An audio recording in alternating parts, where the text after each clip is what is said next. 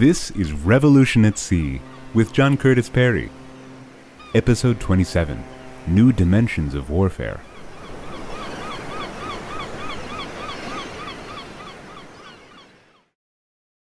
Shifting economic patterns within the European North Atlantic core provide new strategic balances, opportunities for new leadership, a new competitive edge, and the rise of a multi-power system.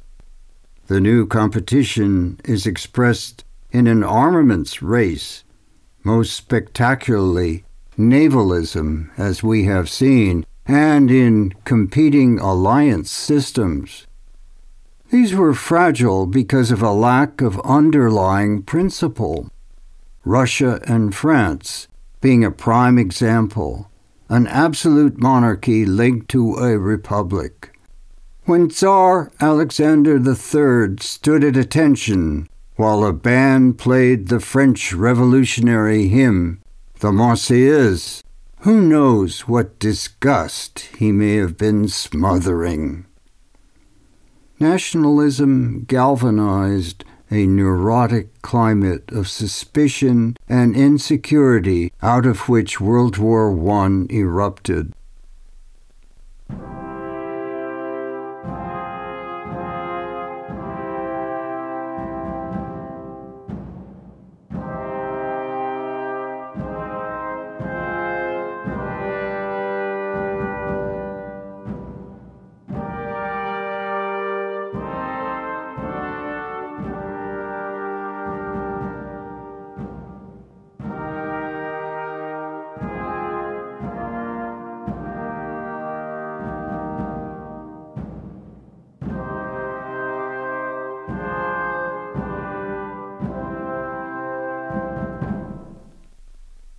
A prosperous continent at the height of its success as a source and agent of global wealth and power, and at one of the peaks of its intellectual and cultural achievement, would be transformed by war, thrust into what the English poet Siegfried Sassoon called the Grey Land of Death.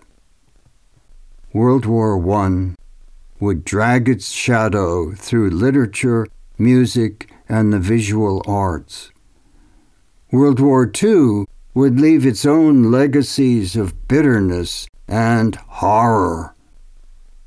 The Atlantic world, notably Europe, would reach the end of its long period of preeminence and power in global affairs.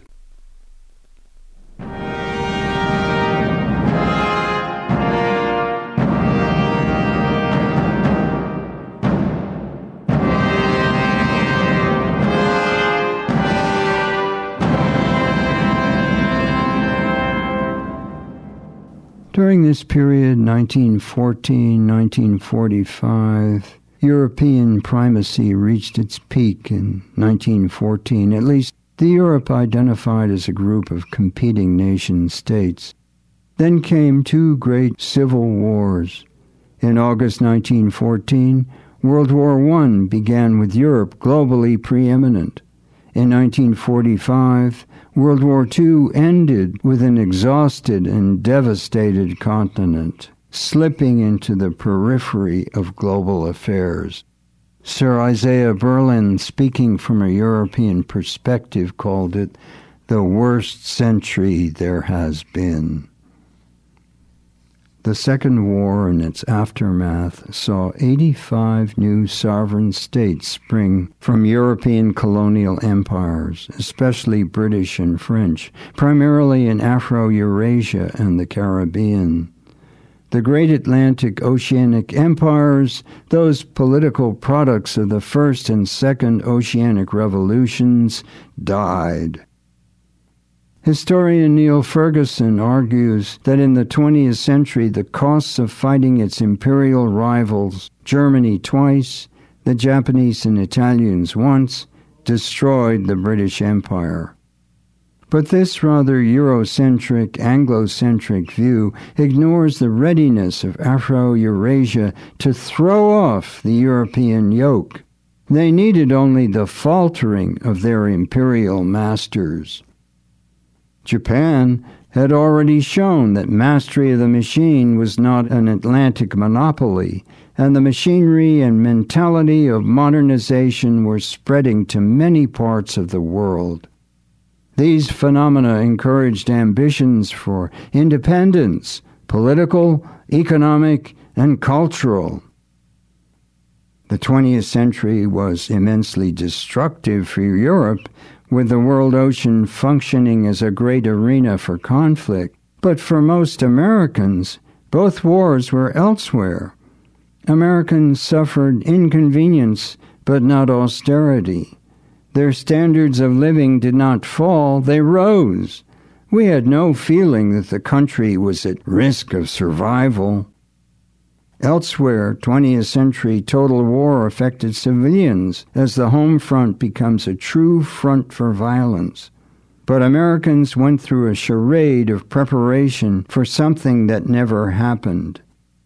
As a fourteen-year-old plane spotter in Arlington, Virginia, through my binoculars I looked in vain for German bombers to appear over Washington, D C But in Eurasia, attack was vicious reality, and ordinary people suffered privation due to disruption of traditional trade routes and life-threatening combat. Assault came from the air as well as from the ground, both for vanquished and victors. Sea warfare becomes three-dimensional: surface, subsurface, and aerial. Surface was, of course, traditionally significant. As for the two new dimensions, subsurface was significant in both world wars. Aerial warfare was primitive in World War One, significant in World War Two. In both of these two great wars, combat at sea was of vast importance in determining the victor. Both conflicts demonstrated the vulnerability of each side to losing command of the sea. Britain's true lifeline lay across the Atlantic, as I said earlier, more important than routes to Asia. It demonstrated that a powerful navy was essential because survival depended upon protecting ships bringing in essential imports. These put Argentine beef and Canadian wheat on British tables, not to mention their role as conduit for flows of vitally important fuel, weapons, and troops from the U S In World War One, the Royal Navy battle fleet performance was disappointing. It was unable to crush the German high seas fleet, which had better ships, better gunnery, and used radio, whereas the British were still using semaphore, which was hard to read at any distance. A stalemate between the two great battleship fleets made for mutual deterrence. The Germans were wary because of their numerical inferiority. The British hesitated because they already controlled the world ocean and wanted to continue to do so. A battle could jeopardize that command. When the two navies did meet at Jutland in nineteen sixteen, the result was a draw, but the German high seas fleet did not sortie again. We can question the value of the huge investment both sides had made in capital ships. Smaller units would prove more useful. Is this perhaps a lesson for today? German raiders were able to sink Allied merchant ships on the world ocean, but the battle fleet was effectively bottled up, and the raiders were gradually hunted down and destroyed. The Royal Navy successfully halted and destroyed German shipping everywhere outside of the Baltic, and imposed a blockade which caused the Germans to suffer. By commanding the seas, the British could cut off markets and sources, preventing enemy opportunities to buy or to sell. the British could exploit ruthlessly their global position in insurance, fuel bunkering, and repair, to manipulate neutrals and to destroy German international trade. Warfare moved into new dimensions. The submarine would transform war at sea, but the lesson was slow to be absorbed. As late as nineteen oh two, one British admiral denounced it as underhand, unfair, and damned un-English. But Britain began the war with fifty-five subs, more than any others except France. The Germans started with only two dozen short-range submarines, not intended for the broad Atlantic.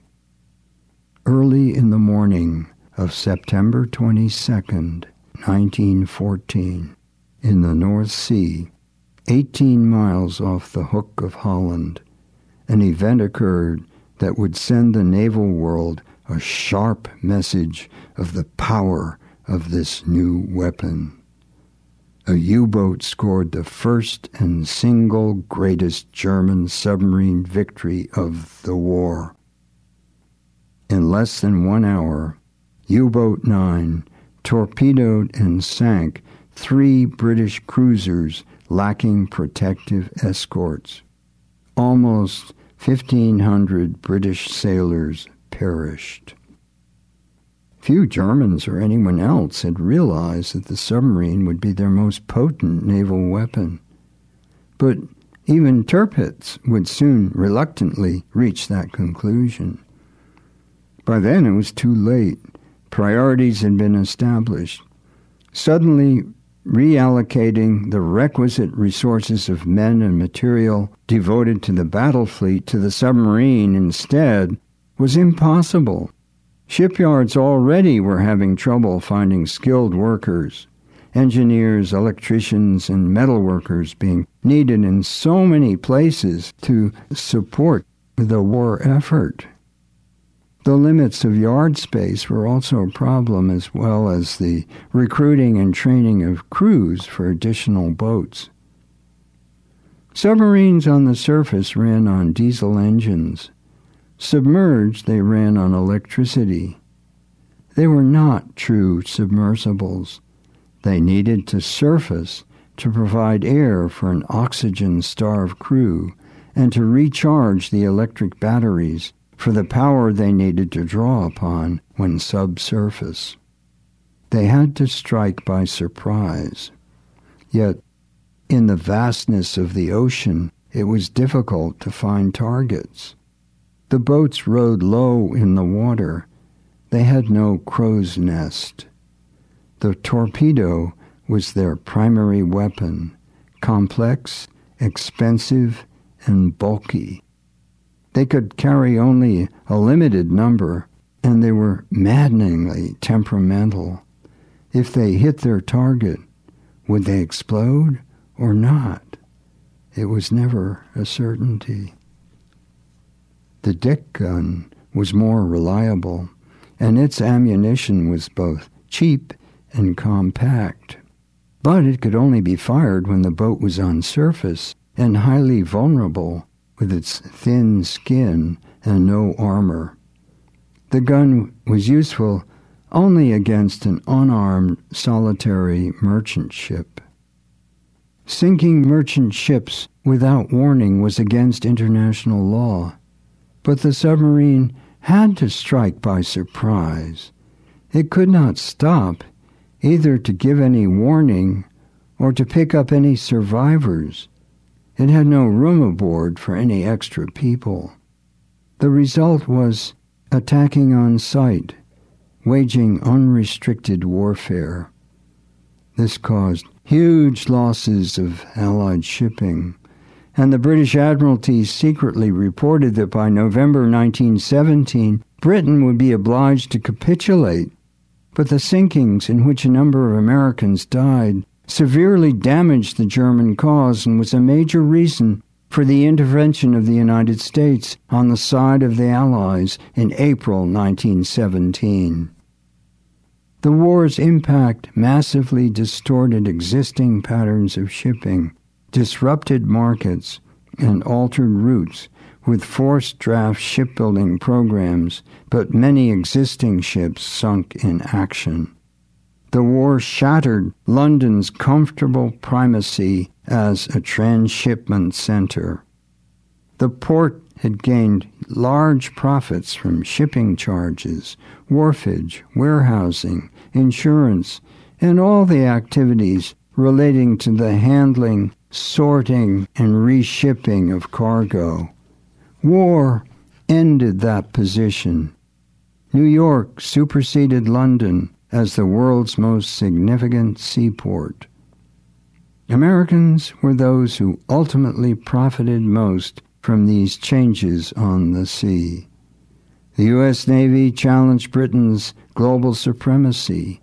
War's end found the U S with the world's second largest merchant marine. This was comparable to that of the eighteen fifties at the end of the Age of Sail. The maturation of the Second Oceanic Revolution by nineteen fourteen, with the internal combustion engine and oil replacing coal as the fuel of preference, left Americans as the ultimate benefiters, even though the British had been the pioneers of steam propulsion and electric transmission and had long held the advantage. In World War Two, at sea, both sides again underestimated the importance of the submarine.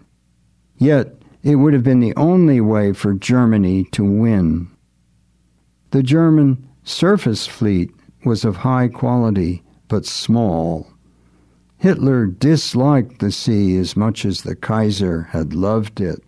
But the U-boat had to compete for space in shipyards, supplies of steel and copper, and for skilled manpower. Nonetheless, the submarine made sea routes take on new and global significance in multiple arenas for combat, World War Two being fought in the Pacific as well as in the Atlantic. The Germans had many more U-boats than at the beginning of World War One, although too few to assure victory at sea.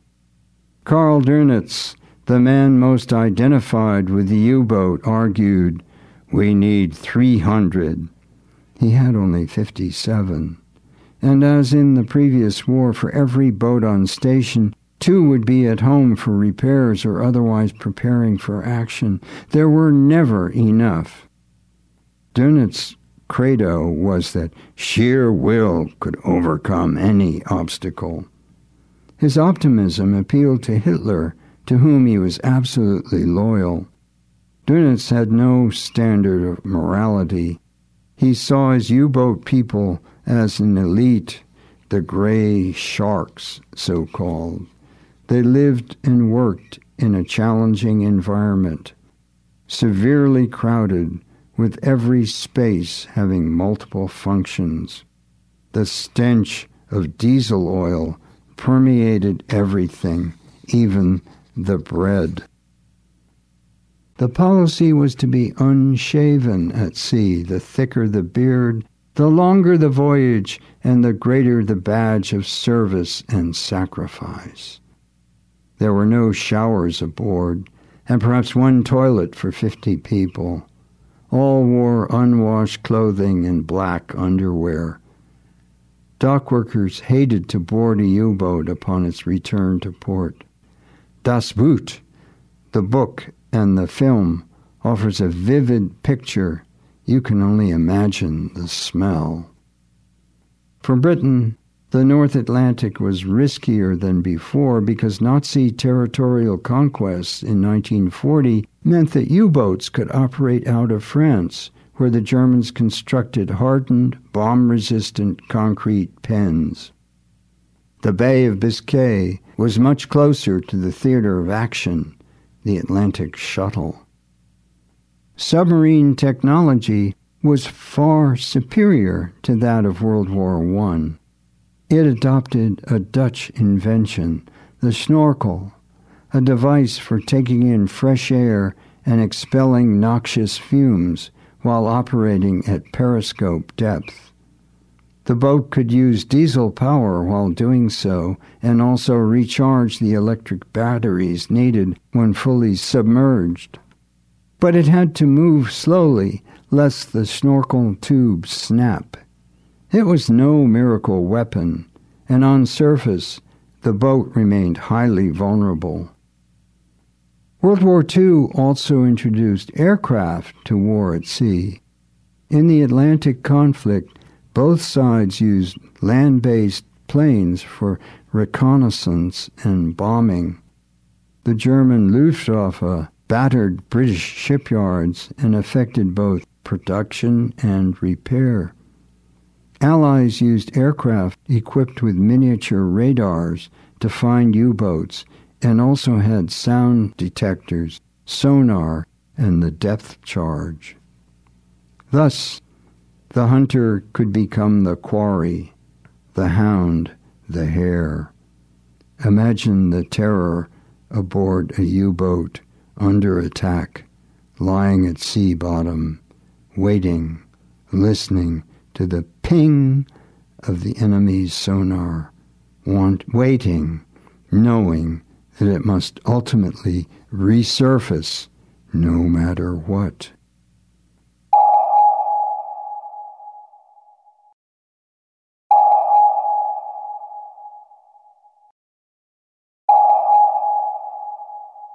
Allied convoys of twenty-five to thirty merchant ships with a circular screen of armed escorts included ships carrying spotter aircraft, jeep carriers so-called, able to find and destroy U-boats. Convoys were effective, but ship captains hated them. They had to be assembled, a lengthy process, and they traveled at a pace dictated by the slowest ship. Wartime shipping was essential for island nations like Britain and Japan. The U S responded with a shipbuilding program of mass production with standard types, notably the Liberty, half again as large as World War One freighters, welded, not riveted, with parts brought in for quick assembly on site. On the West Coast, Henry J. Kaiser turned to ships from building skyscrapers, dams, and bridges, Boulder, Hoover, Grand Coulee, Oakland Bay Bridge, and opened sixteen yards. Labor shortages offered new opportunities for women. Rosie the Riveter becomes a popular icon. And when the high costs were questioned by Congress, Admiral Emory Scott Land, chairman of the U S Maritime Commission, said, "If you want fast ships, fast shipbuilding, fast horses, or fast women, you pay through the nose." In both wars, Britain was absolutely dependent on the sea, and Japan ultimately so. War brings new economic and strategic dependencies. The cargo mix changes. Foodstuffs, as before, but also tanks and planes carried from U S factories to allies, including Russia, on the Murmansk run, which all mariners dreaded since so many would die. The Germans in World War Two could draw on resources pillaged from occupied countries, but nonetheless had other needs. Oil was of prime importance to Europe. In addition, there were essential, yet not commonly available metals, such as manganese, chromite, tungsten, zinc, mercury, bauxite. Americans scoured the world for them. All had to be carried by sea, sometimes over great distances. Manganese from India, for instance. World War Two on the Atlantic became a tonnage war, a struggle between the wolf pack, the submarine cluster, and the convoy, a race between the shipyard and the U-boat, the welder's torch versus the torpedo-firing button. The great twentieth century wars would furnish another illustration that logistics is a major key to success in warfare, and the sea had become the avenue for essential flows. The Japanese failed to use their submarines against merchant shipping, thinking that their role instead was to support the battle fleet. American subs employed unrestricted warfare with great success against Japanese merchant shipping, causing immense suffering, depriving Japan of vital imports of food and other resources.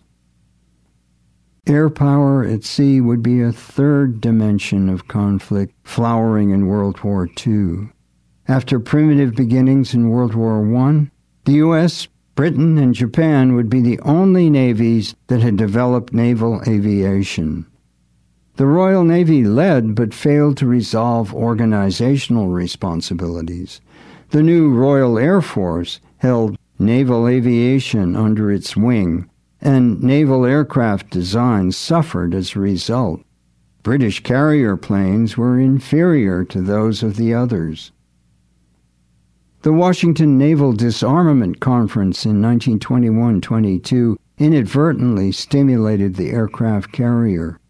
Because of treaty stipulations, the hulls of intended battleships could not be completed and therefore were converted to carriers, larger than otherwise would have been the case. But no one, British, Japanese, or Americans, developed clear ideas about how to employ aircraft carriers. At Pearl Harbor, December nineteen forty-one, using naval aircraft, the Japanese launched a war they could not win. It was a brilliant tactical victory, but proved to be a strategic catastrophe. The attack galvanized the U S, immediately forging unity of sentiment for a hitherto divided nation unwilling to go to war. The attack prompted all-out mobilization of gigantic resources that a technologically backward Japan could not possibly match. Japan's G N P was perhaps as small as ten percent the size of the U S G N P. Yet Japan went to war with some assets. The Zero carrier fighter was light, fast, and nimble, the greatest fighting aircraft of World War Two, manned by pilots, perhaps the best in the world. Japanese submarines performed poorly, but their Long-Lance torpedo was the finest undersea weapon in the war. The tactical triumph of Pearl Harbor provided a striking illustration of Japanese naval capabilities. Six carriers launched three hundred fifty aircraft, severely disabling or destroying the U S Pacific battleship fleet of eight units. Fortuitously, the U S aircraft carriers were at sea, thus untouched by the disaster. Pearl Harbor shattered the role of the battleship as the core of naval power. Battleship culture had dominated naval thinking since Mahan touted it in eighteen ninety. Tsushima, nineteen oh five, Jutland, nineteen sixteen, with a climatic clash of big guns, had seemed to justify it. Both Japanese and Americans anticipated a great surface battle as the decisive encounter determining the outcome of the war. Their war games were based upon it. In these exercises, carriers were given only a supporting role of reconnaissance, spotting, and scouting for battleships and the fleet. Pearl Harbor left the Americans with no alternative to organizing what would be dubbed the task force, a floating, self-sufficient fleet of warships and service ships, with the carrier the new capital ship, the prime offensive weapon, benefiting from rapidly improving aircraft. These were fleets able to cross the vast Pacific independently. The battleship thereafter was relegated by both sides to a supporting role, providing protection to the fleet underway, with its great guns used primarily for shore bombardment. The Japanese were slower to respond to the lesson than Americans. They did not recognize the great change until too late, after Midway, June nineteen forty-two, where they lost their main force of carriers. Today, the Carrier Task Force remains the central unit for the U S N, whether this is appropriate or not. Cynics would say that it's thereby well equipped to defeat the Imperial Japanese Navy. Others would claim that it provides floating missile and airplane platforms that can be used wherever the world ocean allows, against a wide range of enemy targets. The great French historian Fernand Braudel defines events in an apt phrase: crests of foam that the tides of history carry on their back. Events are conspicuous, but frothy and ephemeral, mere spindrift, we might say, beneath run less immediately perceptible tides and currents. Events like primaries, elections, even the fortunes of the Red Sox, are seemingly of cosmic importance momentarily, but they may cloud the less perceptible but greater submerged realities like revolutions, agricultural, industrial, oceanic. As we know, the end of the fifteenth century and the beginning of the sixteenth marks the beginning of oceanic revolution. One word, range, defines this initial spasm. Atlantic Initiative opened the world ocean and reunited humanity, establishing a global presence and beginning a continuing process of global interactions. Globalization emerges, although no one then called it that. The nineteenth century experiences a second episode of oceanic revolution, thanks to exploiting fossil fuels and electricity. Leadership in the new technologies enables the Atlantic world to achieve global dominance, the global preeminence that no one region ever achieved before and which is unlikely ever to occur again. Penetration might be the operative word here. The Atlantic-oceanic reach extends beyond blue water to brown and even by rivers into interior continental spaces. This is a time of Atlantic triumph and Asian decline, the exception being Japan, the non-Atlantic world staggering under both an intellectual and strategic challenge. The transportation and communications phenomenon created a new combination of threats, nowhere more than to the cultures of East Asia. Atlantic dominance lasted in effect through the first half of the twentieth century. The ocean until nineteen thirty-nine remained virtually the sole means of intercontinental travel. Transit oceanic flights were just beginning in the mid nineteen thirties, and only for the rich and privileged.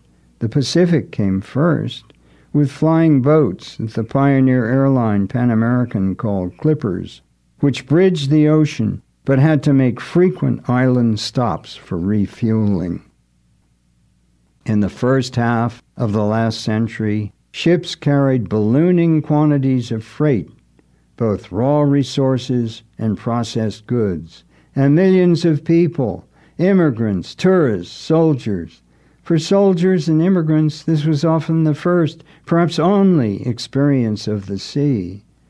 Command of the sea lanes, enabling the tapping of global resources, as we know, was vital to the victory of the Grand Alliance, both against the Central Powers, nineteen fourteen to nineteen eighteen, and the Axis, Germany, Italy, Japan, nineteen thirty-nine to nineteen forty-five. As dominion of the seas would also be later for the United States in the Korean War, Vietnam, and most recently, the Persian Gulf. Two new dimensions opened, aerial and subsurface, both of great consequence in warfare, as we have seen. In World War Two, the United States proclaimed that the first priority was the Atlantic, the war against the European Axis powers. But more and more, American resources went into the struggle against the Japanese in the Pacific, an ocean that was becoming more and more important to Americans and to the entire world.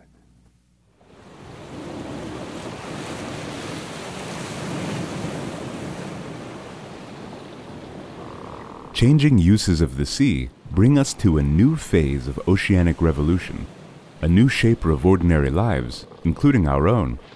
Join us next time for episode twenty-eight, An Altered Seascape Emerges. Revolution at Sea is written and spoken by John Curtis Perry, with additional voicing by Jamie Rosenberg. Recording by sixteen twenty-three Studios and by Charlotte Allard in Gloucester, Massachusetts. Production and distribution by Albert Bouichaudet-Forêt. Goodbye until next time.